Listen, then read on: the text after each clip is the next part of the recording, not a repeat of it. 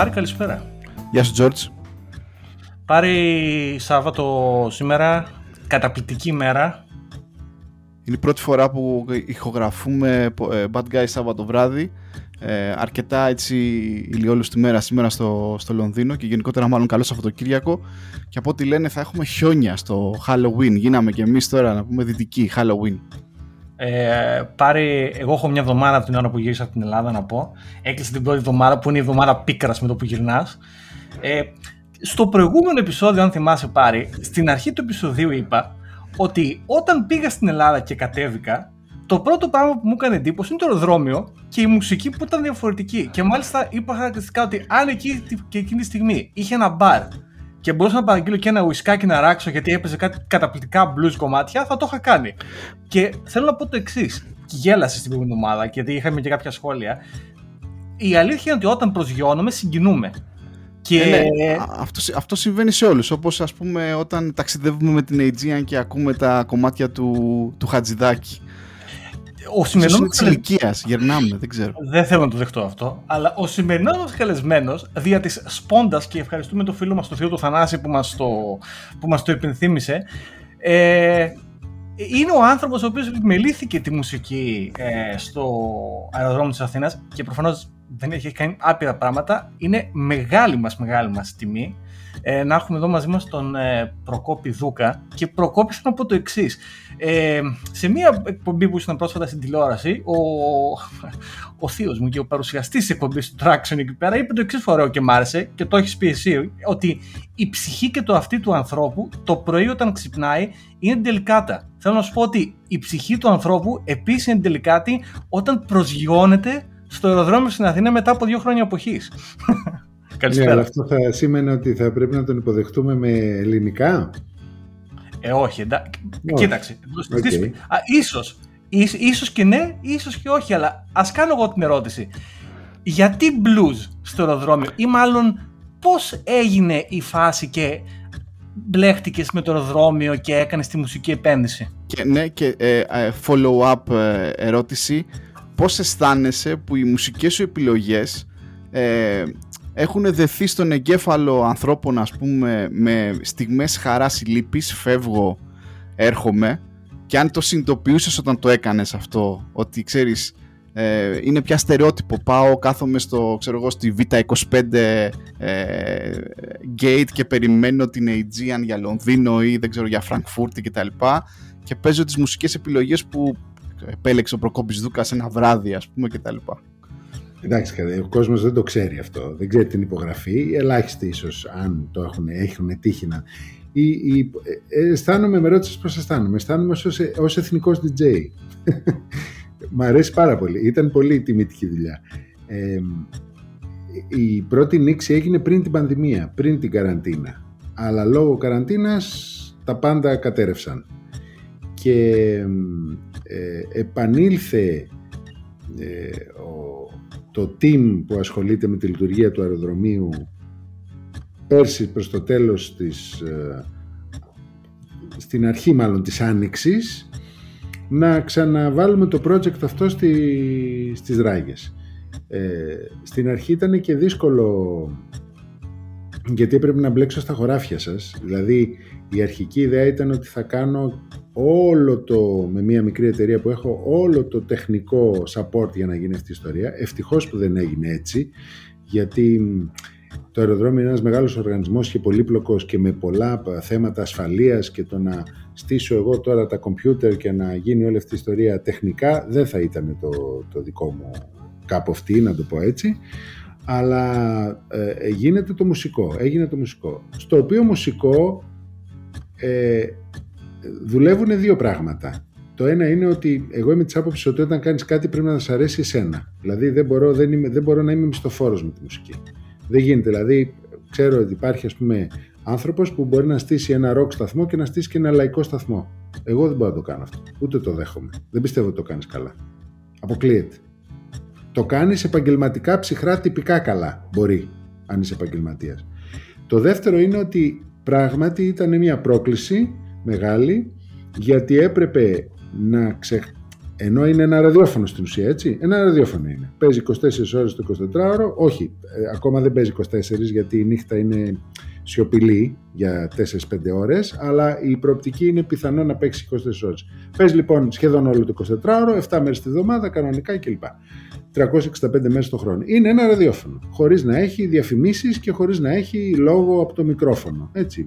Παρεμβαίνει ε, αν όμως... να μας πεις η μουσική την εναλλάσσεις ή είναι μια λίστα που έχεις φτιάξει ή έρχεσαι κάθε μήνα ας πούμε, και προσθέτεις πράγματα; γιατί, όχι, δεν είναι λίστα γιατί αν είναι λίστα ε, είναι κάτι που θέλει καθημερινή δουλειά που δεν, δεν πληρώνεται, πώς να το πω. Όχι, είναι random. Παίζει, παίζουν, παίζ, υπάρχουν ε, μπάνκες, δεξαμενές μουσικές, ε, τετράωρες και μία είναι εξάωρη. Ανάλογα με την ώρα. Και από αυτές παίρνει random το σύστημα και διαλέγει. Το δύσκολο είναι, και αυτό που δεν έχω καταφέρει ακόμα, να ελέγξεις, δηλαδή ακόμα δεν έχουν καταφέρει να μου δώσουν εξ monitoring για να ακούω τι παίζω. Και έτσι δεν, έχω, δεν είμαι απολύτως ούτε ευχαριστημένος ούτε τον έλεγχο αυτού που παίζεται.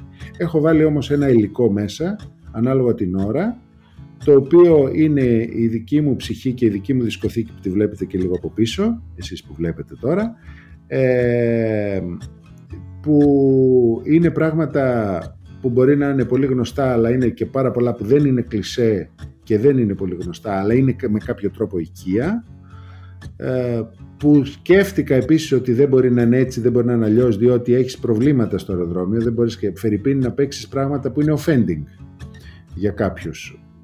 Για παράδειγμα, ένας Αμερικανός και ένας Έλληνας δηλαδή, αλλά θα έλεγα πιο πολύ Αμερικανός, μπορεί να ενοχληθεί αν ακούσει Michael Jackson.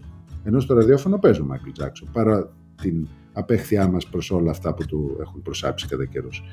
Ε, ε, δεν μπορείς να παίξεις, παίζεις πολλά τραγούδια με fly και αυτό, αλλά δεν μπορείς να παίξεις πολλά τραγούδια που έχουν ένα connotation ας πούμε άσχημο σε σχέση με αυτόν που φεύγει ή έρχεται. Ε, Σωστό. Δεν μπορείς δηλαδή να παίξεις με το... Ε, ε, ας πούμε ένα από τα πρώτα πράγματα που έβγαλα από τη λίστα που υπήρχε, που δεν, δεν την χειρίστηκα δηλαδή, αλλά που είχε, υπήρχε, είναι I lost my baby. Δεν παίζεις I lost my baby στο αεροδρόμιο. Ναι, είναι λίγο, είναι λίγο τυχής Γιατί κάποιος έχει lost his baby. Ε, υπάρχουν μερικά τέτοια πράγματα και ακόμα φοβάμαι και περιμένω να μην σκάσει κανένα σχόλιο του στυλ αυτό ήταν inappropriate, ας πούμε, που έπαιξες, που άκουσα. Αλλά ευτυχώς δεν υπάρχει κανένα τέτοιο σχόλιο μέχρι στιγμής τρεις μήνες, γιατί τόσοι είναι, Ιούλιος, Αύγουστος, Σεπτέμβριος, ναι, και λίγο Οκτώβριος, τρεις και κάτι μήνες. Ε, Αντιθέτως, μόνο καλά σχόλια υπάρχουν. Και υπάρχουν και μερικά κολακευτικά σχόλια από ανθρώπους που δεν έχουν σχέση με την Ελλάδα, δεν με ξέρουν και είναι άνθρωποι, ας πούμε, ένας Αμερικανός DJ πρώτο-πρώτο πέρασε πηγαίνοντας στην Μύκονο και γυρνώντας προφανώς και έγραψε ε, πολύ κολακευτικά ότι αυτό που, αυτός που κάνει curate τη μουσική στο αεροδρόμιο της Αθήνας έχει πολύ καλό γούστο. Ε, και αυτό ήταν ένα πολύ ωραίο και για, το, και για μένα προσωπικά και για το αεροδρόμιο. Και να πούμε βέβαια σε αυτό το σημείο, για όσους δεν το ξέρουν, ε, εντάξει, προφανώς η, η καριέρα σου δεν είναι πολύπλευρη και πολύ, είσαι πολύ πολυπράγμων άνθρωπος. Ξεκίνησες ε, ξεκίνησα ραδιοφωνικά. Ε, εγώ στη δικιά μου τη συνείδηση είσαι ραδιοφωνικός παραγωγός. Άσε ραδιόφωνο 32 για τους φίλους μας. Άσε, άσε με να αυτοσυστηθώ για τους φίλους μας που είναι και νεότεροι και ενδεχομένως και λόγω απόστασης και λόγω πολλών άλλων πραγμάτων και άλλων ενδιαφερόντων δεν ξέρουν. Εγώ ξεκίνησα να ε, έχω σπουδάσει Electronics Engineering Ξεκίνησα να γίνω μηχανικός, αλλά δεν, δεν ενθουσιάστηκα στην πορεία, ενώ μ' άρεσαν οι σπουδές που έκανα. Ε, έκανα ε, δηλαδή electronics και telecommunications. Αυτό ήταν ο κλάδος στην Πάτρα. Στο Πανεπιστήμιο της Πάτρας το έκανα αυτό. Ψάχνοντας να βρω τι θα κάνω στη ζωή μου, γιατί δεν ήξερα στα 24 μου και κανένας να μην απελπίζεται, παρακαλώ, όταν δεν ξέρει τι θα κάνει στα 24 του ή ακόμα και στα 34 του. Ε, γιατί δεν ήθελα να, να, να ασκήσω το engineering, δεν έβρισκα κάτι που να μ' αρέσει. Αντιθέτως είχα μεγάλη τρέλα με τη μουσική από πιτσιρικά, ήμουν DJ στα πάρτι των φίλων, πάντα εραστέχνης φυσικά, έτσι εννοείται. Και ως φοιτητής έγινα και επαγγελματίας στην Πάτρα. Ε, ήθελα να συνδυάσω την αγάπη μου που ήταν η μουσική με τα ηλεκτρονικά. Ε, έγραψα σε 50 πανεπιστήμια σε όλο τον κόσμο, κυρίως ε, Βρετανία και Ηνωμένες Πολιτείες Μερικά δεν μου απάντησαν καν. Οι Βρετανοί μου απαντούσαν όλα, δεν έχουμε εμείς τέτοιο πράγμα. Το MIT δεν μου απάντησε. Μου απάντησε όμως. Α, πήγα και συνάντησα τον Γιάννη Ξενάκη στο Παρίσι. Ε, δεν βγήκε κάπου αυτή η συνάντηση. Ε, ανακάλυψα το κέντρο του Πιέρ Μπουλέ στο Ιρκάμ στο Παρίσι που και αυτό κάνει παράλληλα πράγματα παρότι ο Μπουλέζ εχθρευόταν πολύ τον Ξενάκη τέλος πάντων και ανακάλυψα ότι το είχαν φτιάξει οι του Στάνφορντ και ό,τι στοίχης με δέχτηκε μόνο το Πανεπιστήμιο του Στάνφορντ σε ένα visiting scholarship ε, πρόγραμμα ε, σε ένα μέρος που λέγεται CARMA ή αλλιώς CCRMA Computer Center for Research in Music and Acoustics το οποίο ήταν φτιαγμένο από το Music School και από το Engineering School joint και στο οποίο προέσταται ένας απίστευτος τύπος που λεγόταν John Chowning ο οποίος είχε κάνει μια τεράστια πατέντα το FM σύνθεσης και είχε βγάλει πάρα πάρα πολλά λεφτά και ήταν ένας πολύ ωραίος τύπος. Και πήγα εκεί, αλλά το τρομερό είναι επίσης ότι επειδή δεν μπορούσα να πάω τη χρονιά που ζήτησα να πάω γιατί μου είπανε περίμενε ένα χρόνο τώρα έχουν γεμίσει η θέση μας προσπαθώντας να δουλέψω γιατί είχα τελειώσει και φαντάρος βρέθηκα μέσα στα πολυλογό να δουλεύω στο ραδιόφωνο που μόλις είχε ανοίξει πριν ανοίξει το ραδιόφωνο του Sky και ανακάλυψα τον επαγγελματικό έρωτα της ζωής μου και έτσι έγινα radio DJ αρχικά και στη συνέχεια και δημοσιογράφος. Και ε... είναι μαγικό. Θα πω συγγνώμη γιατί αυτό και πού συνδέεται, γιατί καμιά φορά και το συζητάμε οι άνθρωποι που έρχονται στην εκπομπή πολλές φορές. Εμείς πιστεύουμε, ξέρεις, είναι one of us και εσύ πραγματικά δεν είσαι απλά one of us. Είσαι δηλαδή αυτό που εμείς και οι πολλοί εκδοτές μας το κάνουμε, ξέρεις τώρα το 2000 κτλ. Εσύ το έκανες, μιλάμε τώρα, είμαστε στο 1980, έτσι. Εδώ δεν είμαστε, αν δεν κάνω λάθος. Όχι, με πας με μίκρινες πολύ. Το, το, το 89 πήγα στο Στάνφορντ, ε, γιατί είχα και την ναι. καθυστέρηση, πήγα φαντάρος, δούλεψα ένα χρόνο και ε, ε, πέρασα πολύ ωραία εκεί. Με ρωτούσαν αν ήθελα να μείνω, έλεγα όχι. Η Ελλάδα είναι πάρα πολύ ωραίο πράγμα στα 90s μου φαινόταν. Υπέροχο μέρος και εξακολουθεί και Φυσικά, έχει και Πασόκ, ήταν τέλεια. Ο, δεν ήταν το Πασόκ. Άλλωστε το 89 ήταν το βρώμικο 89. Εγώ είδα το, την ε, πτώση του ναι. τείχους, είδα την πτώση του τείχους από το Σαν Φρανσίσκο αλλά ε, και έχασα επίσης την, την έναρξη των ε, ιδιωτικών καναλιών και έχασα επίσης και τις αλλεπάλληλες εκλογές και κυβερνήσεις ώσπου να γίνει η κυβέρνηση αρχικά έγινε Εθνικής Ενότητας, ήταν η γνωστή πώς θα βγάλουμε το Πασόκ από, την, από τη μέση, η παραπομπή Κοσκοτά κλπ. Λοιπόν, ε, ε, παλιές ιστορίες αυτές. Το, παρόλα αυτά, ανεξαρτήτως αυτού, το, τα 90's για, για μένα παραμένουν η ωραιότερη δεκαετία της ζωής μου. Γιατί ίσως ήμουν στην ωραιότερη ηλικία, μπορεί. Ήταν όμως μια, μια ε, εξαιρετική περίοδος. Λοιπόν, αλλά δεν ήθελα να μείνω δεν ήθελα να μείνω, ήθελα να γυρίσω και γύρισα και δούλεψα στο ραδιόφωνο γιατί είχα, σας λέω, βρει την έρωτα της ζωής μου. Είχα πει ότι αυτό, αυτό, εγώ αυτό θέλω να κάνω. Αυτή. Και εξακολουθώ και το λέω. Έχω μια τεράστια ευτυχία ε, που, που είναι αν παραπονεθώ στη ζωή θα πέσει φωτιά να με κάψει. Δεν έχω κάνει ποτέ δουλειά που να μην μ' αρέσει. Ό,τι έχω κάνει στη ζωή μου από δουλειές, εντάξει, μερικές εκπομπές δεν ήταν τόσο του γούστου μου, αλλά σαν δουλειά το να ε, ε, κάνω ραδιόφωνο και μετά να κάνω και παρουσίαση ειδήσεων ε, στην τηλεόραση ήταν δουλειές που μου άρεσαν πάντα πάρα πολύ. Έχω αυτή την ευτυχία. Πάντα δούλευα σε δουλειές που λάτρευα. Και... Ωραία, να, να, να, πούμε λίγο, να πούμε λίγο στο... Πώς ήταν εκείνη η χρονιά που πήγες στην Αμερική. Ήσουν ένα, ωραία, ένας νέος άνθρωπος, σπούδασε στην Πάτρα, ζούσε στην Ελλάδα. Δεν ξέρω αν είχες ταξιδέψει ή όχι. Ήταν κάποιο ε, σοκ ας πούμε για σένα. Με τη, Γαλλία, με τη Γαλλία είχα πιο πολύ σχέση γιατί Σωστά. ο πατέρας μου είχε περάσει και αυτοεξόριστος ε, στη διάρκεια της Χούντας στο Παρίσι και είχα πολλούς δεσμούς με τη Γαλλία. Ωραία. Ε, ε, πηγαίνοντας λοιπόν στην άλλη άκρη του, του Πόντ, της Λίμνης, ε, πώς ήταν αυτό, πώς την έζησες στην Αμερική ε, ε, εκείνα τα χρόνια, μπορείς να μας πεις; Τι ήταν αυτό που είδες μπροστά σου; Καλά, προφανέστατα πήγες και σε πολύ ωραία περιοχή και σε ένα από τα καλύτερα πανεπιστήμια στον κόσμο. Αλλά πώς το ένιωσες, ήταν κάποιο σοκ για σένα, είπες πω, πω τι γίνεται; Δεν, το πάω ε... στο α, θέλω να γυρίσω στην Ελλάδα, αλλά ε, τη διαφορά θέλω να ακούσω. Δηλαδή, ένας άνθρωπος που ε, δούλευε ε... και μεγάλωσε στην Ελλάδα.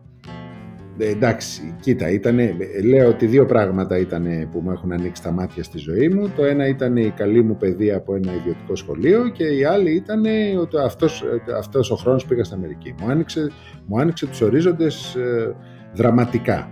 Ε, ήταν πολύ ωραίο σοκ η Αμερική για μένα.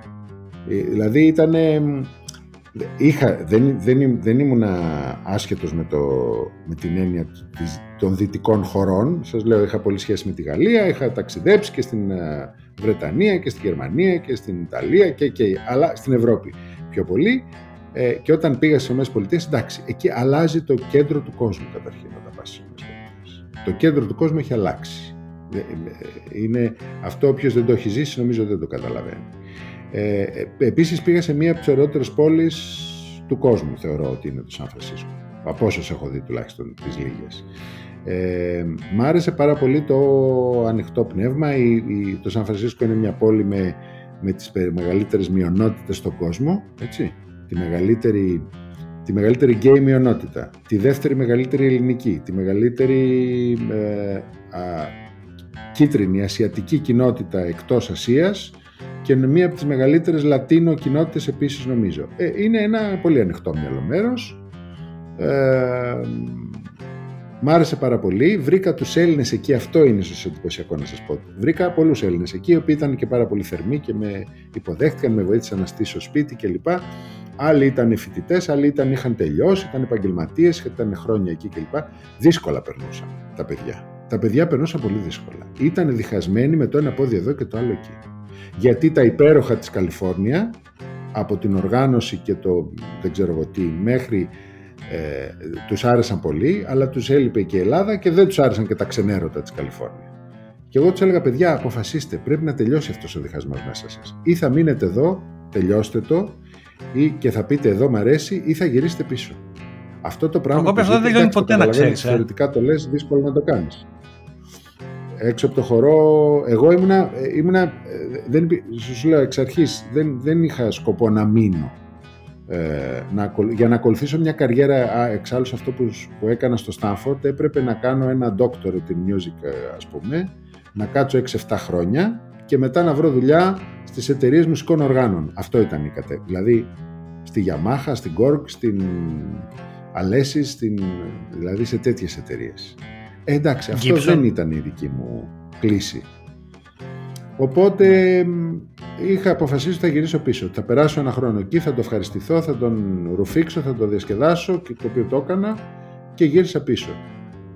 Δηλαδή η καρδιά μου ήταν πάντα εδώ στην Ελλάδα, δεν, είχα, δεν έζησα αυτό το διχασμό. Αυτό που, που είδα στα παιδιά που ζούσαν εκεί ήταν δύσκολο μερικές φορές.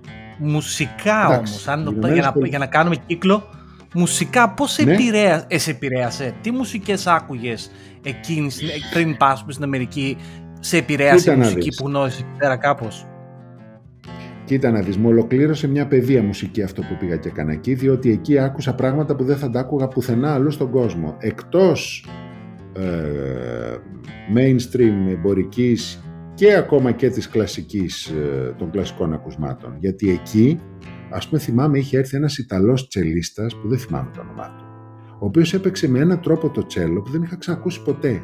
Ήταν άλλο όργανο. Ήταν άλλο πράγμα, γιατί ξέρεις, σε αυτούς τους χώρους ακούγονται πειραματικά πράγματα. Είχα μπει μια φορά στο, στο εργαστήριο του Ανδρέα του Μιέστρη, ο οποίος είναι καθηγητής τώρα στο, στο Πανεπιστήμιο της Κέρκυρας, ε, τέτοιων πραγμάτων και μπήκα στο εργαστήριό του, αυτός ήταν απέναντι στο Όκλαντ, ε, στο Πανεπιστήμιο εκεί, στο Μπέρκλεϊ νομίζω ήταν. Και άκου, λέω, τι είναι αυτός ο θόρυβος, μου λέει η μουσική μου. Ε, σε αυτούς τους χώρους ακούς τρομερά πράγματα. Ακούς δηλαδή, ε, το, τα ακούσματά σου διευρύνονται δραματικά. Ε, νομίζω ότι με, με, βοήθησε να έχω μια μεγάλη παιδεία σε ακούσματα τουλάχιστον, γιατί εγώ δεν υπήρξα ποτέ μουσικός, έχω κάνει λίγο πιάνο, λίγο αυτό, αλλά δεν, πάντα ήμουν παρά καλλιτεχνικός, δεν είμαι ο ίδιος καλλιτέχνης. Δεν υπήρξα ποτέ. Οπότε ε, ε, ε, περνάει αυτός ο χρόνος, επιστρέφει στην Ελλάδα, έχεις ήδη δουλέψει επαγγελματικά. Ε, τι γίνεται μεταξύ αυτής της περίοδου και της περίοδου που ουσιαστικά το, το, ε, το ελληνικό κοινό γνωρίζει τον Προκόπη Δούκα μέσα από την τηλεόραση. Γιατί εγώ και σε θυμάμαι, δηλαδή νομίζω ο περισσότερος κόσμος σε ξέρει μέσα από την τηλεόραση. Πώς δηλαδή ε, από την αγάπη στο ραδιόφωνο, τις ναι. θεωρητικές σχέσεις, ε, συγγνώμη σπουδές, φτάνουμε τελικά στον Προκόπη Δούπκα που το ξέρουμε περισσότερα πράγματα για σένα παρά προφανές εσύ για μας έτσι. Το newscaster έτσι. Ναι. Μέσω τρικάλων. Ε, κοίταξε να δεις. Ε, καταρχήν για 10 χρόνια ήμουνα μόνο ραδιοφωνικός παραγωγός. Αλλά, δηλαδή ήμουνα μόνο στο ραδιόφωνο, συγγνώμη. Α, ξεκίνησα από, τη, από το παιδί που επιμελείται τη δισκοθήκη ας πούμε. Και μετά βγήκε και έκανε μια εκπομπή μουσική. Και μετά στον αντένα που πήγα άρχισα να κάνω μια εκπομπή που λεγόταν διαμαρτύρομαι και ήταν γεμάτη διαμαρτυρίες ε, ε, ακροατών αλλά μονταρισμένες που για πρώτη φορά έγινε αυτό. Δηλαδή όχι ζωντανά συγχαρητήρια στην εκπομπή σας δεν σας ακούω ναι δίκιο έχετε ναι τι λέτε ναι αυτό ε, μέσα από, αυτούς τους, με αυτές, από αυτές τις εμπειρίες σιγά σιγά άρχισε να βγαίνει το δημοσιογραφικό. Γιατί ήμουνα σε δημο... μην ξεχνάτε ότι ήμουν τότε η, δημοσιο... η μεγάλη σταθμή και τώρα δηλαδή, αλλά ήταν, ε, ε, είχαν το τρομερή ακροματικότητα και ήταν πολύ συλλεκτική. Ο 984, ο, ο Αντένα, ο Sky και μετά ο Top FM που προσπάθησε αλλά δεν τα κατάφερε. Όλοι έφτιαχναν τέτοιους σταθμούς που το πρωί είχαν πιο πολύ ενημέρωση, το απόγευμα το μοντέλο που είναι ακόμα 984 ή ο Sky ας πούμε κατά κάποιο τρόπο. Λιγότερο. Λοιπόν, ε, ε, άρχισα να, να δημοσιογραφώ και στο τέλος αυτής της πρώτης δεκαετίας, να το πω έτσι, το 1997, ε, δεν έχω δουλειά και ένας παλιός διευθυντής με στέλνει, μου λέει πήγαινε στην ΕΡΤ, ζητάνε παρουσιαστές. Κάτι είχα κάνει εγώ πριν στο κανάλι 5, λίγο από παρουσίαση. Λέω δεν ξέρω κανέναν εκεί, μου λέει πήγαινε, είναι... Τέλος πάντων, προσπαθούσα επί δύο μήνες μέσα στο πολυλογό να, να πετύχω ένα ραντεβού. Τα κατάφερα τελικά. Πράγματι, ήταν μια εποχή που η ΕΡΤ τότε είχε υποστεί την, το μεγάλο ανταγωνισμό των καναλιών, των ιδιωτικών και είχε καταπέσει, να το πω έτσι. Και αποφάσισε να αντιδράσει το 1997 φτιάχνοντας ένα κανάλι ε, συγχωνεύοντας τα ειδησιογραφικά τμήματα και φτιάχνω ένα κανάλι που ονομάστηκε NET. Η ERT2 δηλαδή παλιά είναι NET. Και το NET άρχισε να κάνει μια παρουσία στα δημοσιογραφικά, αρκετά σημαντική, και τότε σιγά σιγά αφού πέρασα από όλα τα δελτία που με βγάλαν από το πιο μικρό μέχρι το πιο μεγάλο, ε, ε, μου έδωσαν το κεντρικό δελτίο να κάνω. Ώσπου ήρθε μετά η Μαρία Χούκλη και το ανέλαβε. Αλλά, να πω κάτι ε, και το σημείο. Ναι είναι, θα πω το εξής εγώ τώρα, σαν πιο νέος ο Κροατής προφανώς. Ε, ναι. Ε, εμένα αυτό που μου άρεσε από την net και έχω το πρόβλημα, γενικά το κουβαλάω μαζί μου, είναι ότι εκεί που εγώ έβρισκα τη διαφορά στη net είναι ότι ήταν λίγο περισσότερο απλά σου λέμε την είδηση και είχε λιγότερο ορίστε είδηση και να δέκα πράγματα για να σε τρομοκρατήσουν ας πούμε και να δημιουργήσουμε αυτό το, το πράγμα. Και αυτό το κομμάτι μου άρεσε εμένα γενικά Προφανώς. κάπως στην κρατική τηλεόραση. Και η, η δικιά σου η παρουσία στο δικό μου το μυαλό έχει συνδεθεί λίγο με αυτό το πράγμα. Ξέρεις, είδηση. That's the news, ξέρω εγώ και πάμε παρακάτω. Ναι, και, και, στο, και στο δικό μου, και στο, συγγνώμη, και στο δικό μου μυαλό, η, η φυσιογνωμία, αν μπορώ να το, να το πούμε έτσι, μιας και κάνουμε μια ανοιχτή συζήτηση, μου ερχόταν σαν politically correct. Δεν το λέω όμως τώρα με τη, σαν στερεότυπο, ότι ήταν neutral και δεν ξέρω τελικά, το έκανες επίτηδες αυτό ή είσαι εσύ έτσι προκόπη, μιας και δεν σε ξέρουμε; όχι, δεν το έκανα επίτηδες. Καταρχήν το politically correct ε, με βρίσκει γενικά σύμφωνο χωρίς ακρότητες. Γιατί το λέει όταν κάτι. Εγώ είμαι υπέρ της της, ε, κυριολεκτικής έννοιας των λέξεων. Ε, θεωρώ δραματικό στην Ελλάδα το, το γεγονός ότι έχει λιδωρηθεί ε, καλά αυτό ισχύει και στον κόσμο όλο. Το political correct σημαίνει ότι είναι το ορθό στις περισσότερες περιπτώσεις. Το εξυγχρονισμό σημαίνει ότι είναι αυτό που εξυγχρονίζει και προοδεύει τη χώρα. Δεν μπορεί να το λιδωρήσει. Καταλαβαίνετε τι λέω; Ε, στην Ελλάδα λιδωρούμε και τις πιο θετικές έννοιες. Γιατί είναι άμυνα λαϊκίστικη αυτή. Έτσι. Γιατί δεν μας χαλάει το αφήγημα ας πούμε. Α, σου λέει τώρα εξυγχρονιστής σιγά. Ναι, ο Ευρωπαίος. Ναι, φυσικά αυτές είναι αυτονόητα θετικές έννοιες. Είναι αυτονόητα. Δεν μας αρέσουν οι αλλαγές, νομίζω έτσι. Δηλαδή Αλλά... με τις αλλαγές έχουμε ένα θεματάκι κάπως. Όχι, έχουμε πολύ περισσότερα θεματάκια. Αν θέλετε να το αναλύσουμε μετά. Αλλά για να κλείσω το, την απορία σου. Ε, η, η, η, ιδέα για την ε, παρουσίαση, ο τρόπος παρουσίασης της ΕΡΤ που ήταν πάντα με λιγότερες, ε, προφανώς με λιγότερο κυτρινισμό καταρχήν, έτσι, γιατί δεν έχει το άγχος να πουλήσει η ΕΡΤ και να κάνει νούμερα, που τα θέλει όμως τα νούμερα, αλλά όχι με κάθε κόστος.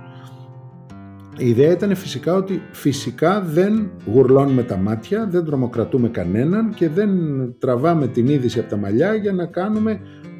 Να ξέρετε ότι πάντα στα διοσιογραφικά ραδιοτηλεπτικά μέσα η είδηση αναζητάται, είναι στη φύση του μέσου και γίνεται, και γίνεται πώς το λένε, χο, χοντρένει από μόνη της γιατί πρέπει να αναδείξεις το γνωστόν που λέει ότι η είδηση δεν είναι άνθρωπος, ε, σκύλος δάγκωσε άνθρωπο, αλλά άνθρωπος δάγκωσε σκύλο. Ή για να σας το πω πιο απλά, όταν ήμουν στο Σαν Φρανσίσκο έγινε ο μεγάλος σεισμός, ο δεύτερος μεγάλος σεισμός μετά το 1906. Τι έγινε σε εκείνο το σεισμό που ήταν τέτοια εποχή καλή ώρα, 8,9, δεν θυμάμαι πόσα ρίχτα, ήταν πάρα πολύ δυνατός σεισμός. Στο Στάνφορντ πήγαμε και ήρθαμε έξω, στο, στο, δηλαδή στο, στο, στο έδαφος, έξω πήγαμε. Ε, θυμάμαι είχα ένα φίλο, τον Γιώργο τον Αντωνίου, που έπεσε κάτω. Έτσι. Ε, λοιπόν, ε, τι έγινε σε αυτό το σεισμό, έπεσαν δύο γέφυρες διπλές έγιναν σάντουιτς, μία δηλαδή έπεσε αυτό η άλλη έγινε σάντουιτς.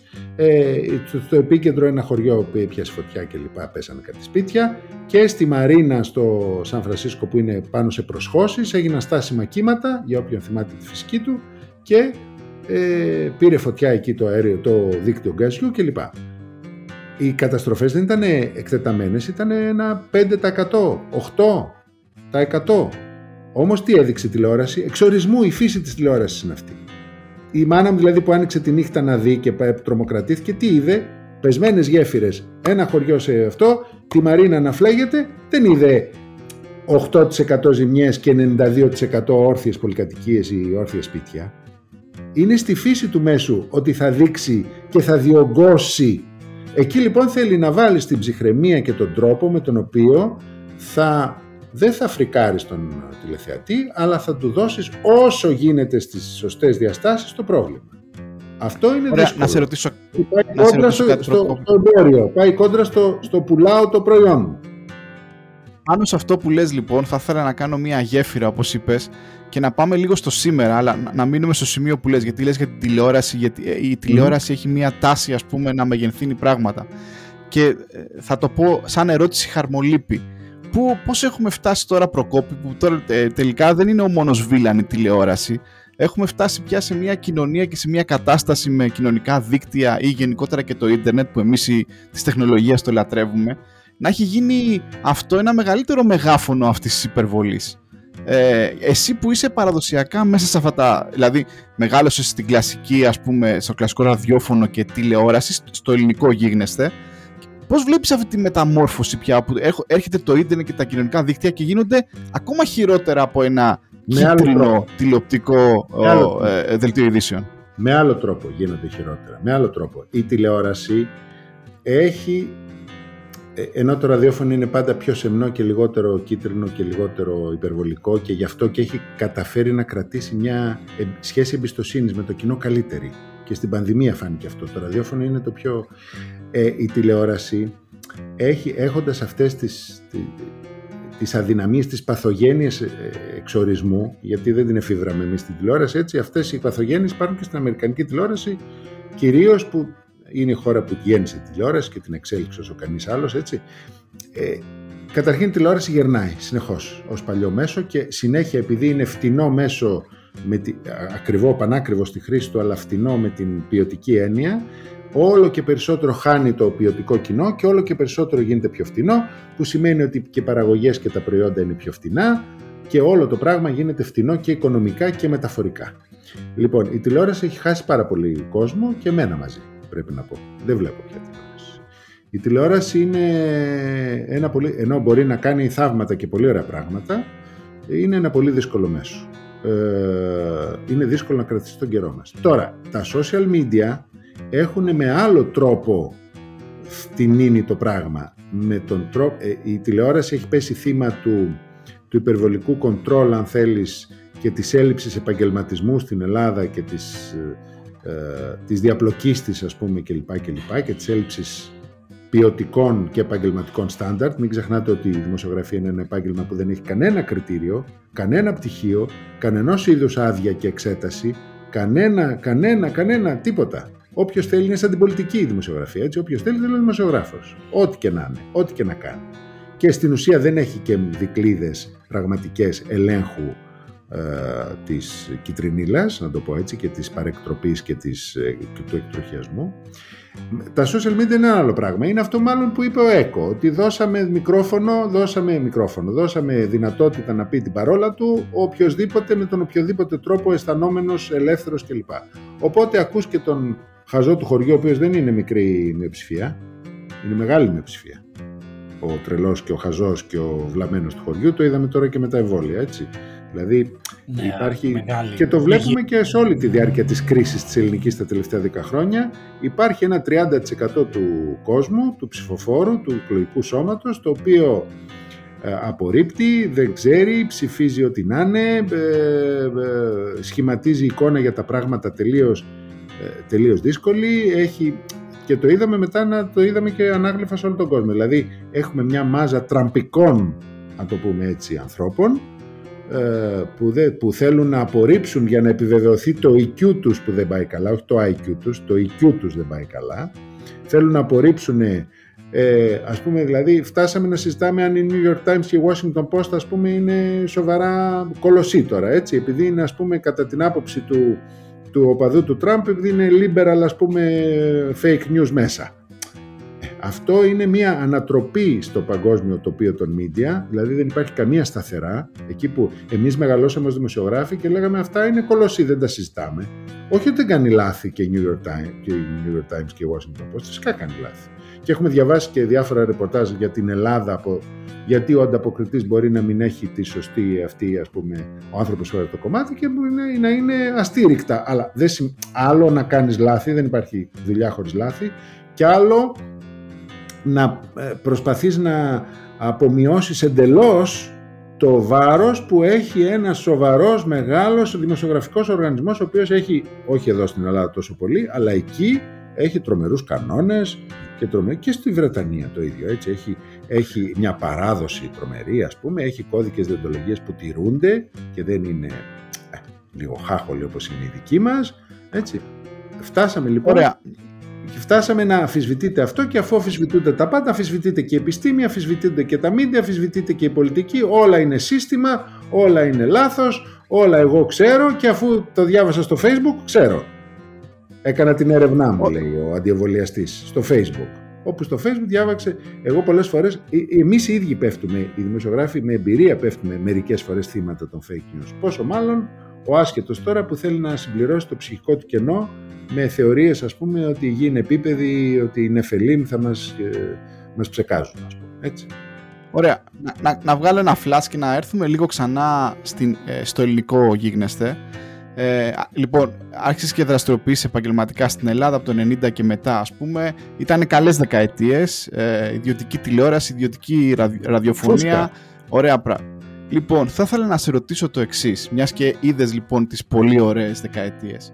Ε, πιστεύεις ότι ε, τα πολύ καλά χρόνια ήταν αποτέλεσμα ότι γενικότερα η χώρα πέρναγε καλά, για να το πω έτσι εκλαϊκευμένα; Και, πώς, και θέλω να μου, δώσεις, να μου πεις μάλλον τη γνώμη σου ε, ε, όχι με πικρία αυτή η κατρακύλα στα ελληνικά μίντια είτε αυτά λέγονται και θα, θα είμαι εντελώς ε, ειλικρινής μαζί σου έτσι κατρακύλα και στα δημόσια μίντια και στα ιδιωτικά και μετά σε, δηλαδή έχουμε φτάσει πια νομίζω σε ένα πολύ κακό επίπεδο χωρίς να θέλω να είμαι ελιτιστής έτσι και χωρίς να θέλω να πω ότι εγώ είμαι ανωτέρω επίπεδο κτλ.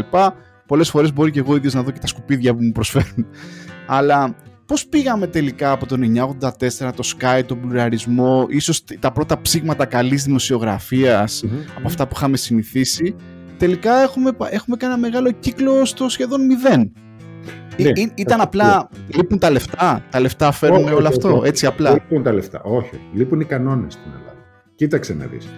Ε, είναι στον πατριωτισμό των Ελλήνων ότι γίνεται καλό. Δηλαδή, με ρώτησες πριν, εμένα μου λέγανε πολλές φορές είσαι σαν newsreader, ε, ε, Βρετανός, ας πούμε. Με τον τρόπο που παρουσίαζα ειδήσεις. Αυτό δεν μου το δίδαξε κανείς. Το αναζήτησα μέσα από τη δική μου παιδεία μόνος μου. Να είμαι έτσι θα μπορούσα να είχα κάνει μια άλλη καριέρα αν ήμουν αλλιώς. Ενδεχομένως. Με πολύ περισσότερα λεφτά και αυτό, αλλά με πολύ περισσότερες και όλε διακυμάνσεις αρνητικές που δεν τις θέλω. Ε, όχι, δεν φταίει αυτό. Φταίει το συνολικό, μπορούμε να πούμε μια, τη συνολική ιστορία της Ελλάδας στη μεταπολίτευση, η οποία επαναλαμβάνω, όχι σε εσάς, το έχω πει πολλές φορές, γι' αυτό λέω το επαναλαμβάνω, ε, ξαναλέω ότι είναι η πρώτη και μοναδική ε, ε, περίοδος ομαλής δημοκρατίας πραγματικής στη χώρα. Πριν δεν υπήρξε ποτέ πραγματική δημοκρατία. Ποτέ. Ποτέ. Πριν τη δικτατορία ήταν μια ένα, η Ελλάδα ήταν ένα μετεμφυλιακό προτεκτοράτο, ας πούμε, όπου διώκονταν οι μισοί άνθρωποι για τις ιδέες τους και που τα πράγματα ήταν τελείως υπανάπτυκτα και ακόμα πιο πριν άστα να πάνε. Λοιπόν, είναι η πρώτη φάση δημοκρατίας η οποία κατακτήθηκε θαυμαστά και έγιναν τρομερά βήματα από το 1974 και μετά, πλην όμως, επειδή υπήρχε και η προϊστορία μας, δηλαδή η ιστορία πριν από το 1974 και επειδή το πήραμε πολύ χαχόλικα το πράγμα και όχι δουλευταράδικα και με σύστημα, δεν κάναμε τις υποδομές που έπρεπε να κάνουμε σε πάρα πολύ βασικούς και σημαντικούς τομείς. Με αποτέλεσμα να ξοδευτούν πάρα πολλά λεφτά και παρότι είχαμε το πλεονέκτημα να ανήκουμε στην Ευρώπη από το 1980 στο στενό πυρήνα της Ευρωπαϊκής Ένωσης, δεν εκμεταλλευτήκαμε επαρκώς το γεγονός ε, ώστε να προχωρήσουμε τη χώρα με γοργά βήματα και κάνουμε πάντα βήματα τρέχοντες. Δηλαδή τώρα ο ψηφιακός μετασχηματισμός της χώρας είναι καθυστερημένος και γι' αυτό εντυπωσιακός που γίνεται και τόσο γρήγορα. Λοιπόν, ε, αυτό έγινε και με τα μίντια. Στα μίντια υπάρχει τεράστια έλλειψη παιδείας. Τεράστια έλλειψη επαγγελματισμού. Υπάρχουν ιδιοκτήτες οι οποίοι διαλέγουν στελέχη με τελείως προσωπικά κριτήρια. Λείπει, ε, λείπει η αξιοκρατία παντού, όπως λείπει κυρίως βέβαια στο ελληνικό δημόσιο, έτσι. Και τα πράγματα είναι μία διαπάλη συμφερόντων και ε, του καθενός το αυτό.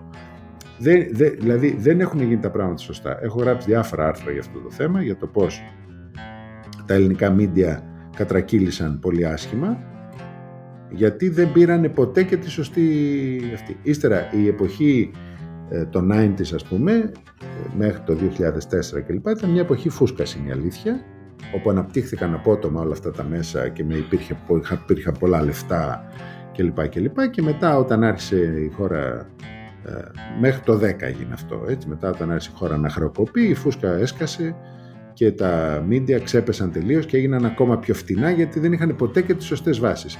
Παρ' όλα αυτά πρέπει να πω ότι μέσα στα ελληνικά μίντια υπάρχουν νησίδες αξίας και αξιοκρατίας, λίγες και μικρές, πολύ σημαντικές.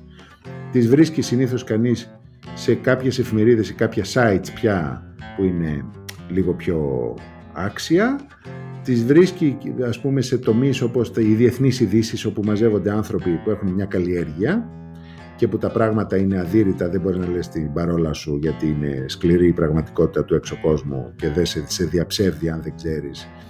Ας πούμε, ρε παιδί μου, δεν υπάρχει, ε, υπήρξε πάρα πολύ δημοσιογραφία χωρίς παιδεία στην Ελλάδα. Χωρίς ξένες γλώσσες. Πήγα σε σταθμό να συζητήσω για δουλειά και μου είπαν τώρα που έγινε και 11 Σεπτεμβρίου, ναι, χρειαζόμαστε και έναν δημοσιογράφο που να ξέρει λίγο την Αμερική, γιατί να, δεν, ξέρει, δεν ήξερε κανένας να κάνει μια εκπομπή μετά την 11 Σεπτεμβρίου. Αυτό τώρα είναι, είναι, είναι, είναι ένα που το, αν έχεις φύγει στο εξωτερικό και γυρίσεις πίσω και τα κοιτάς αυτά, ξέρεις, είναι λίγο πιο. φαίνεται πολύ περισσότερο. Αλλά ξέρεις τι, θα, θα βάλω μια ανωτελεία εδώ πέρα και μια που συζητάμε για, για εσένα. Ε, μιλήσαμε για τον Προκόπη Δούκα, τον σπουδαστή, μιλήσαμε για τον Προκόπη Δούκα, το μουσικό παραγωγό λίγο που το πιάσαμε, 32 χρόνια εμπειρία εξάλλου στο ραδιόφωνο. Ε, ένα άλλο κομμάτι, γιατί σε διαβάζω κι εγώ και πολλοί κορατές σε διαβάζουν, ένα κομμάτι που με ενδιέφερε και από τα πρόσφατα σχετικά άρθρα σου, μίλησες για, το, για μια προσπάθεια που έγινε στο, στο ιστορικό κέντρο της Αθήνας να αναμορφωθεί, αλλά και στο ευρύτερο κέντρο με μια προσπάθεια λίγο να αναπτυχθεί μια πιο πράσινη νότα αν θες ας πούμε με, ποδηλατόδρομο, με κλείσιμο μιας λωρίδας ε, στην, ε, στη, στην Πανεπιστημίου αν θυμάμαι καλά. Ναι, μπράβο, περίπατος. Το οποίο θα σου πω την αλήθεια. Εγώ όταν το πρώτο διάβασα λέω ναι ρε εσύ, πω, πω πραγματικά τι καταπληκτική ιδέα να μπορώ να πηγαίνω με το ποδήλατο από την Κηφισιά στο Σύνταγμα. Έτσι το σκέφτηκα. Αλλά τελικά ναι, αυτό είχε μια μεγάλη αποτυχία, ε. Γιατί ναι, τι, δεν είναι έτσι. Πώς, το βίωσες έγραψα... Κοιτάξτε, μόλις τώρα, ε, σήμερα έγραψα ένα πολύ θυμωμένο άρθρο για μια εξαγγελία του, του Υπουργού Μεταφορών, που είναι ο Κώστας του Αχιλέα Καραμαλή, Ε, και πέρσι είχα γράψει δύο πολύ θυμωμένα άρθρα για το μεγάλο περίπατο που σχεδίασε πάρα πολύ πρόχειρα κατά την άποψή μου ο Δήμαρχος Αθηνίων ο Κώστας Μπακογιάννης γιατί επισημένω συνέχεια και πολλές φορές με κατηγορούν ότι είσαι οπισθοδρομικός και όποιος δεν θέλει να ζυμώσει 40 χρόνια κοσκινίζει κλπ. Λέω ότι αν δεν κάνετε μερικά βασικά πράγματα υποδομή στην Αθήνα δεν μπορείτε να εξαγγέλλετε κανενός είδους ανάπλαση γιατί έχουμε δει πάρα πολλές. Ε, εγώ είμαι κάτοικος του κέντρου από τα μικρά μου και τα τελευταία 22 χρόνια ζω σε μια πολύ υποβαθμισμένη περιοχή στην πλατεία Κουμουνδούρου όπου έχω δει όλο το έργο ε, την ανάπλαση για, τα, ε, για την, ε, την ενοποίηση των αρχαιολογικών χώρων κλπ. Φιλόδοξα πράγματα που έχουν γίνει και που έχουν χαθεί στο ότι στην Ελλάδα δυστυχώς δεν έχει γίνει καμία δουλειά στην οδηγική παιδεία και είναι τραγικό αυτό που έχει πάει πίσω η Ελλάδα τρελά τα τελευταία 10 χρόνια στην οδηγική παιδεία. Δηλαδή έχει πάει πίσω γιατί πάμε στο δεύτερο πρόβλημα, δεν υπάρχει κανένας έλεγχος και όλοι πάνε ανάποδα και πάνω στα πεζοδρόμια και πάνω στους πεζόδρομους. Είναι τρομερό. Η Ελλάδα είναι η μόνη χώρα της Ευρωπαϊκής Ένωσης νομίζω που για να περάσει ένα δρόμο, ένα μονόδρομο πρέπει να κοιτάξει και προς τις δύο πλευρές. Είναι απίστευτο αυτό.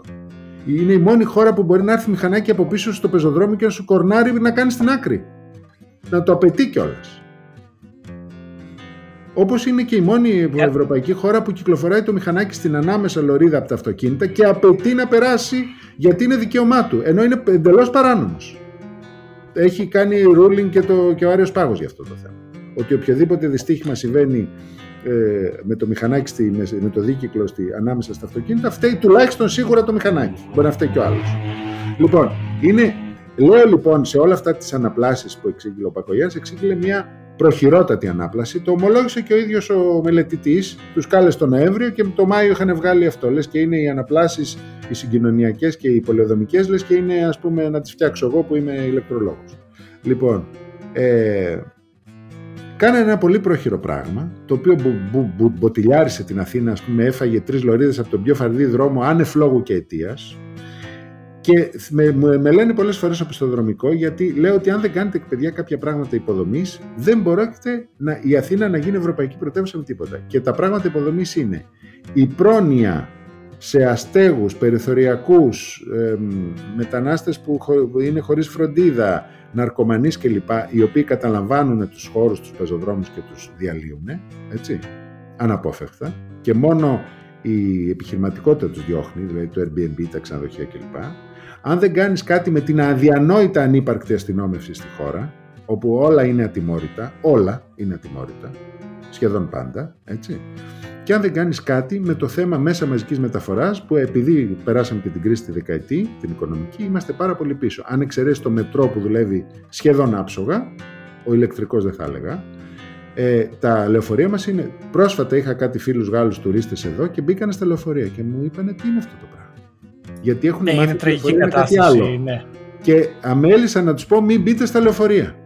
Λοιπόν, με αυτά τα λεωφορεία έχεις ένα συγκοινωνιολόγο του Μετσοβίου και το Δήμαρχο Αθηνών να σου λέει να παρατήσεις το αυτοκίνητο και να μπεις στα μέσα μαζικής μεταφοράς. Με την πανδημία. Ε, δεν θα μπω. Δεν θα μπω γιατί επίσης μέσα στα μέσα μαζικής μεταφοράς υπάρχουν κάποιοι που το θεωρούν επανάσταση να μην φοράνε τη μάσκα τους. Το θεωρούν κάτι ως αντιπολίτευση στην κυβέρνηση, ας πούμε.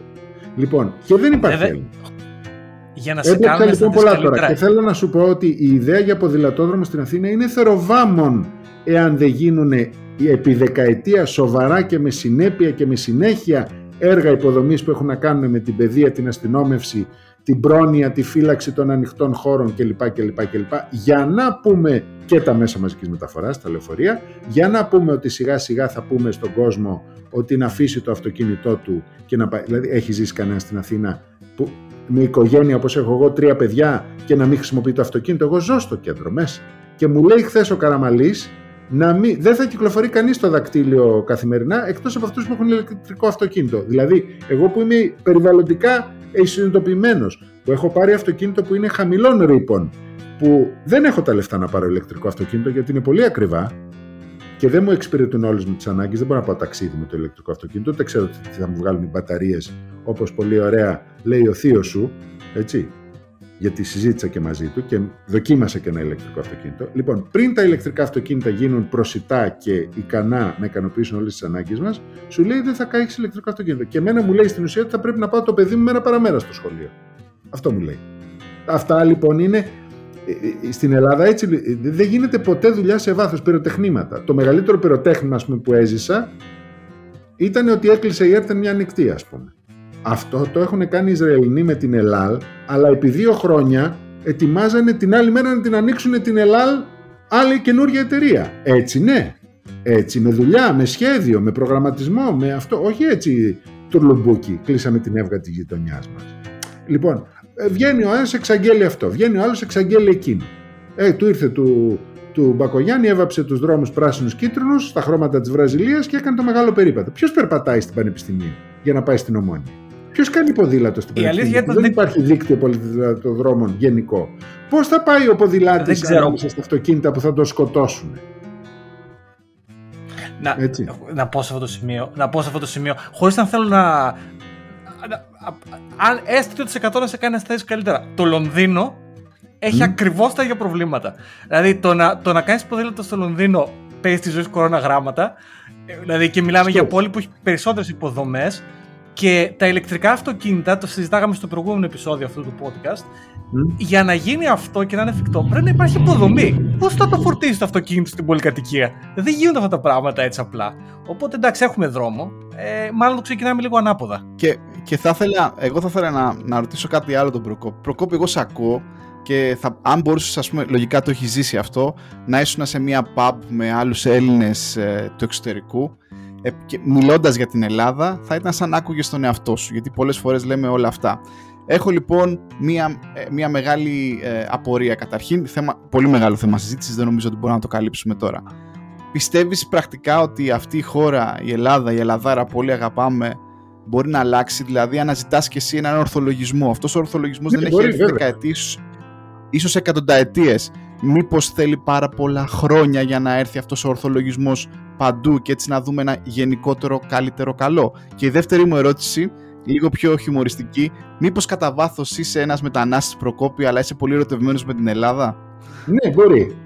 ναι, μπορεί. Υπό μία έννοια είμαι. Κοίταξε να δεις. Όχι, εγώ δεν πιστεύω ότι θέλει πάρα πολύ χρόνο με την έννοια ότι ε, όταν λέω θέλει πάρα πολύ χρόνο, εγώ λέω μια δεκαετία ας πούμε, για να γίνουν κάποια πράγματα στο κέντρο, εννοώ ότι θέλει τη δουλειά μιας δεκαετίας. Αν αυτό, επειδή είμαστε πολύ ικανός λαός και καλό, σε μεγάλο βαθμό έχουμε και ένα πολύ καλό κομμάτι και επιστημονικό και, και λοιπά και ικανότητας, μπορούμε να κάνουμε θαύματα σε κάποια πράγματα. Αρκεί και αυτό κάνω στη ζωή μου. Ε, ακούστε, το πιο επιτυχημένο πράγμα που έχω κάνει εγώ στα media προσωπικά, όχι σε νούμερα, αλλά σε impact νομίζω, είναι αυτή η εκπομπή που κάνω τώρα που κλείνει 10 χρόνια στο ραδιόφωνο του κόσμου, στην ΕΡΤ. Αυτή η εκπομπή λοιπόν έχει φάει τρομερή πολεμική από ένα κομμάτι της κοινωνίας και πολιτικά και κοινωνικά, γιατί λίγο πολύ αισθάνονται αυτοί που δεν τους αρέσει αυτό που ακούνε, ότι εγώ είμαι ένας τύπος του συστήματος, ένας τύπος ας πούμε middle of the road, ένας τύπος political correct που είπες πριν στην αρχή, ένας τύπος ας πούμε εξιντάρης βολεμένος με λένε μερικές φορές, έτσι, που τα βρίσκει, που, που που εγώ θεωρώ ότι προτάσω τη λογική και κράζω ασύστολα το λαϊκισμό από παντού και τις νοοτροπίες τις παροχημένες. Η Ελλάδα ζει ακόμα με νοοτροπίες παροχημένες σε μεγάλο ποσοστό ανθρώπων. Αυτές πρέπει να καταπολεμηθούν. Και είναι οι νοοτροπίες που έχουν να κάνουν με το πώς βλέπουν οι άλλοι.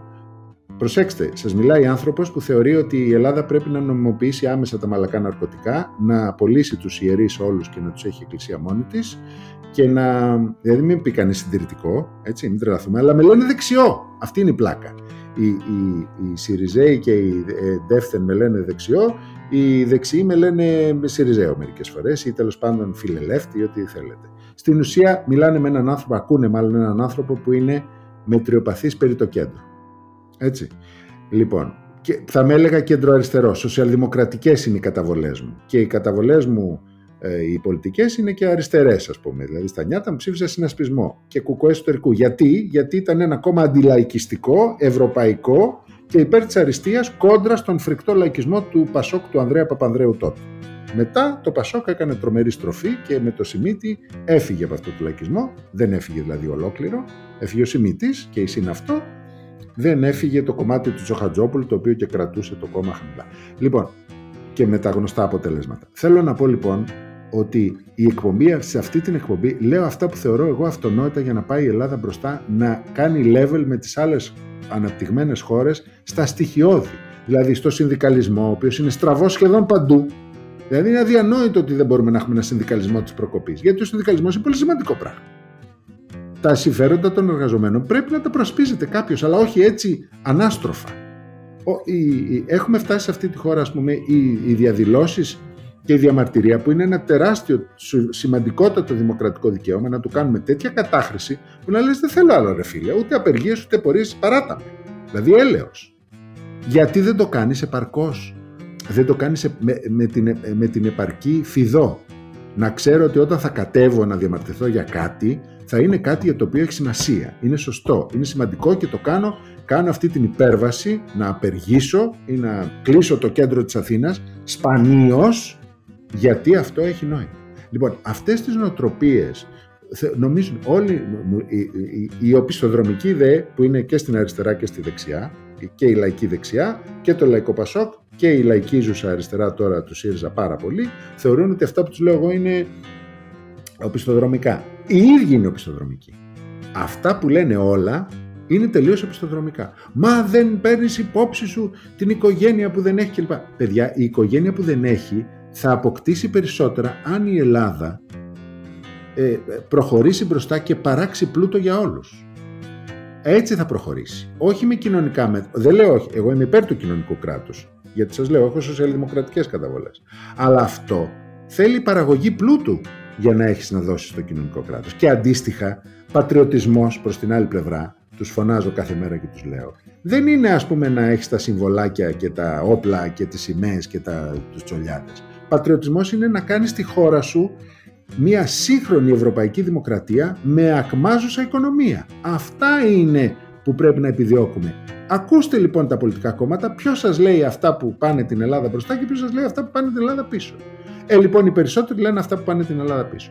Αν εξαιρέσεις δε το ποτάμι, κατά την άποψή μου, που ήταν ένα μη λαϊκίζον κόμμα με τις μεγάλες του ανεπάρκειες και που χάθηκε, όλα τα κόμματα που βγήκαν στη διάρκεια της κρίσης και που διωγγώθηκαν, τα μικρά που έγιναν μεγάλα όπως η ΣΥΡΙΖΑ, η ΑΝΕΛ, ε, δεν μιλάω για την ακροδεξιά έτσι και τη Χρυσή Αυγή, αυτό δεν, δεν, θέλει καν συζήτηση ας πούμε, όλα τα κόμματα που διωγγώθηκαν και μεγάλωσαν, βεβαίως λαϊκισμός υπάρχει και στα μεγάλα κόμματα, αλλά στα μεγάλα κόμματα, τα πολυσυλλεκτικά, δηλαδή στη Νέα Δημοκρατία και στο πρώην Πασόκ, υπήρχε και ένα κομμάτι που προσπαθούσε εξυγχρονιστικά.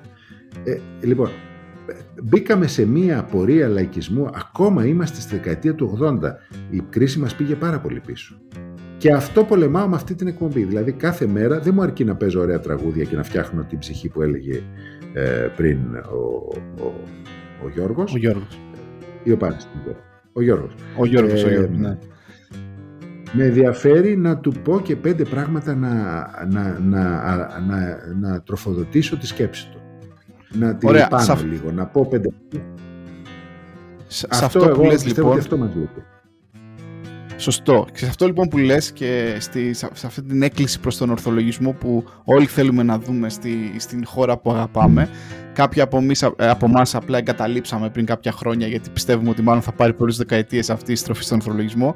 Θα σου κάνω και την τελευταία ερώτηση στον ένα από τους πιο σημαντικούς ρόλους της ζωής σου, μιας και το ανέφερες εσύ ο ίδιος. Ε, Ω πατέρας, λοιπόν, μιας και έχεις οικογένεια και παιδιά, χωρίς να μπούμε προφανέστα σε πληροφορίες, σε, σε, σε, συγκεκριμένα πράγματα. Ε, εγώ και ο Γιώργος λοιπόν είμαστε μετανάστες, έχουμε ο Γιώργος αρκετά χρόνια, εγώ τα τελευταία 6-7 χρόνια κτλ. Αποφασίσαμε για μας και τις οικογένειές μας να έρθουμε και να προσπαθήσουμε να χτίσουμε το, το, το μέλλον μας ξανά σε κάποια χώρα της Ευρώπης ή οπουδήποτε αλλού. Εσύ ως, προκο, ως Προκόπης ο πατέρας, ε, Ποια είναι η άποψή σου λοιπόν για το αν αύριο το παιδί σου θα θέλει, να έχει την ίδια ε, μάλλον θα σου πει ότι θα ήθελε να κάνει entertain ας πούμε μια τέτοια κατάσταση. Ε, είναι κάτι το οποίο δεν θέλεις να το δεις στα παιδιά σου. Είναι κάτι το οποίο θα, θα ήθελες να βοηθήσεις τα παιδιά σου παραδείγματος χάρη να τα στείλεις στην Αμερική ή δεν ξέρω εγώ στην Αγγλία. Ποια είναι η άποψή σου λοιπόν για τη μετανάστευση και αν σου τύχει στο, στο context, στο bubble της οικογένειάς σου; Κοίτα να δεις ε, καλά, δεν υπάρχει παπάς που δεν στενοχωριέται που φεύγει η κορούλα του ή ο γιος του, αλλά ε, ε, εγώ έχω υποθη... επειδή είμαι και late bloomer μπαμπάς, πολύ late, ε, έχω υποθηκεύσει το υπόλοιπο της ζωής μου ε, οικονομικά τουλάχιστον στο να ε, δώσω στα τρία παιδιά μου ε, όσο δυνατόν περισσότερη καλύτερη παιδεία και γνώσεις που σημαίνει ότι ε, θα μου φύγει μαγιά ε, για να καταφέρω να τους δώσω αυτά που θέλω το έχω αποδεχτεί την πρόκληση την έχω, την έχω, πώς το, την έχω εγγράψει ως τελεσίδικη και φυσικά ε, αν το θέλουν και αν παίρνουν τα γράμματα και αν έχουν την κλίση και αν έχουν αυτές τις επιθυμίες γιατί ο κάθε άνθρωπος που γεννιέται κάνει τα δικά του πράγματα ε, η, η, αυτή του μπαμπά, του πατέρα είναι να, να πει ότι θα δώσω ό,τι μπορώ καλύτερο πνευματικά ως παιδεία, ως γλώσσα, ως αρχές από τη μια εγώ μιλάω στα παιδιά μου, ας πούμε, από την αρχή σαν να είναι ενήλικα και τους λέω και εκφράσεις και λέξεις που δεν καταλαβαίνουν και νομίζω ότι ήδη έχει αποτέλεσμα γιατί η κόρη μου είναι 6 χρονών και μιλάει με ένα λεξιλόγιο πολύ, πολύ ενήλικο. Ε, αυτό είναι το ένα και το δεύτερο είναι να τους δώσεις οικονομικά τη δυνατότητα να σπουδάσουν καλά κλπ. Λοιπόν, μακάρι να μπορέσουν και να μπορέσουν να θέλουν και να μπορούν να πάνε να ανοίξουν τα μάτια τους. Σε κάθε περίπτωση θα τους πω φύγετε να ταξιδέψετε να δείτε. Ε, θα προσπαθήσω κι εγώ με μερικά ταξίδια κομβικά όσο είναι ακόμα παιδιά να τους ανοίξω τα μυαλά και μετά ας ανοίξουν τα φτερά τους μόνοι τους. Το θεωρώ αυτονόητο ότι ο άνθρωπος που είναι κοσμοπολίτης και που έχει δει το έξω φτάνει να μην έχει πάει και έχει μεταφέρει τη Λάρισα, συγγνώμη που χρησιμοποιώ το παράδειγμα, δεν έχει τίποτα η Λάρισα, τον τόπο καταγωγής του στο, στη Νέα Υόρκη, έτσι. Δηλαδή, όπως και αντίστοιχα ο Αμερικάνος που πάει διακοπές και ζητάει να φάει χάμπουργκερ από το McDonald's, ε, αυτό όχι. Αλλά αν λίγο ανοίξεις τα, τα μάτια σου και τα μυαλά σου, σε αυτό που, χωρίς να εγκρίνεις τα πάντα, δεν σημαίνει τίποτα αυτό, νομίζω ότι είσαι απόλυτα κερδισμένος. Οι άνθρωποι που έχουν ζήσει στο εξωτερικό στην Ελλάδα και που έχουν μια παιδεία, βλέπω ότι συζητούν σε άλλο επίπεδο. Έτσι. Αντίθετα, έχει αναπτυχθεί πάρα πολύ ένα κόμπλεξ ένα κόμπλεξ, δηλαδή τώρα με, την, με όλο αυτό το πράγμα της κρίσης που βγήκε στην επιφάνεια, είναι δυνατόν να, να μιλάμε για το αν η αριστεία είναι θετικό πράγμα; Σε αυτή τη χώρα της εξίσωσης προς τα κάτω και της ισοπαίδωσης και της έλλειψης αξιοκρατίας. Δηλαδή αυτό παλιά ούτε η αριστερά δεν το είχε και γι' αυτό δεν τη συγχωρώ τη σημερινή αριστερά. Η αριστερά ήταν πρώτη στα μαθήματα, πρώτη στον αγώνα ας πούμε. Η αριστεία ήταν δεδομένο για την αριστερά. Η γνώση, η κουλτούρα, γι' αυτό και όλοι οι καλλιεργημένοι άνθρωποι ήταν εκεί γιατί ήταν και αδικία στη μέση και λοιπά και οι καταδιώξεις και όλα αυτά. Λοιπόν, είναι δυνατόν να συζητάμε αν η αριστεία είναι θετικό πράγμα. Δεν, δεν μπορώ αυτή τη συζήτηση στην Ελλάδα. Δηλαδή, καθόμαστε και συζητάμε τα αυτονόητα. Και έτσι κάθομαι και τσακώνομαι νομίζω... εγώ στα social media μερικές φορές, ε, ε, ε, εθεροβάμων on, ας πούμε, διότι ε, ε, εννοείται ότι πρέπει να πας όσο πιο ψηλά γίνεται στη γνώση. Δεν φτάνει μόνο η γνώση, θέλει και IQ η ζωή, δεν θέλει μόνο IQ, αλλά στην πλήρη σφαιρική ορίμαση μπορείς να κάνεις. Ε, αυτό είναι το δύσκολο για ένα μπαμπά. Αυτό λέω. Ωραία, Προκόπη πιάσαμε και τον Προκόπη πατέρα και νομίζω η τελευταία μας για να κλείσουμε από εκεί που ξεκινήσαμε αν αύριο ήσουν σε ένα έρημο νησί και έπρεπε να έχεις τρεις δίσκους. Τρεις δίσκους, κανέναν άλλον, αυτούς yeah. θα ακούς για το όλο υπόλοιπο της ζωής σου. Desert Island, τρεις δίσκοι, ποιοι είναι αυτοί; Oh, και κλείσαμε. Δύσκολο, πολύ δύσκολο αυτό. Δεν, δεν απαντιέται αυτό. Δεν απαντιέται με τρεις δίσκους. Μπορώ να σας πω. Εντάξει, υπάρχουν μερικά άλμπουμ που είναι κορυφαία στη ζωή μου, αλλά. Ε, Μπορώ να σας πω ποια είναι η τριάδα των καλλιτεχνών, αλλά σιγά σιγά... Ό,τι υπάρχει στην κορυφή του μυαλού, μην το σκέφτεσαι πολύ, όσο το σκέφτεσαι χαλάει αυτό. Η τριάδα μου ήταν Marvin Gaye. Καταρχήν, ο, για μένα ο, το πρότυπο μου είναι ο Brian Ferry. Σαν στυλ και σαν αυτό. Το Brian Ferry για κάποιο λόγο έχω μια ταύτιση. Ε, ε, ο Marvin Gaye είναι ένα, επίσης ένα μεγάλο πρότυπο γιατί είναι ο άνθρωπος που αναμόρφωσε τη soul μαζί με τον Stevie Wonder αλλά ο Marvin Gaye. Ναι, μπράβο. Ε, καλά. Αυτό είναι από τα κορυφαία άλμπουμ, αν όχι το κορυφαίο της ιστορίας, μαζί με το Songs in the Key of Life του Stevie Wonder, κατά εμέ. Για να καταλάβετε γιατί δεν μας βλέπετε, δεν υπάρχει βίντεο. Αυτή τη στιγμή απλά έβγαλα μπροστά το, το αγαπημένο μου βινίλιο του Marvin Gaye, το οποίο είναι το What's Going On, το οποίο 1971 για μένα, εμένα προσωπικό, το καλύτερο soul album που ναι, ναι, δεν υπάρχει. Αν δεν το έχετε ακούσει, να το ακούσετε.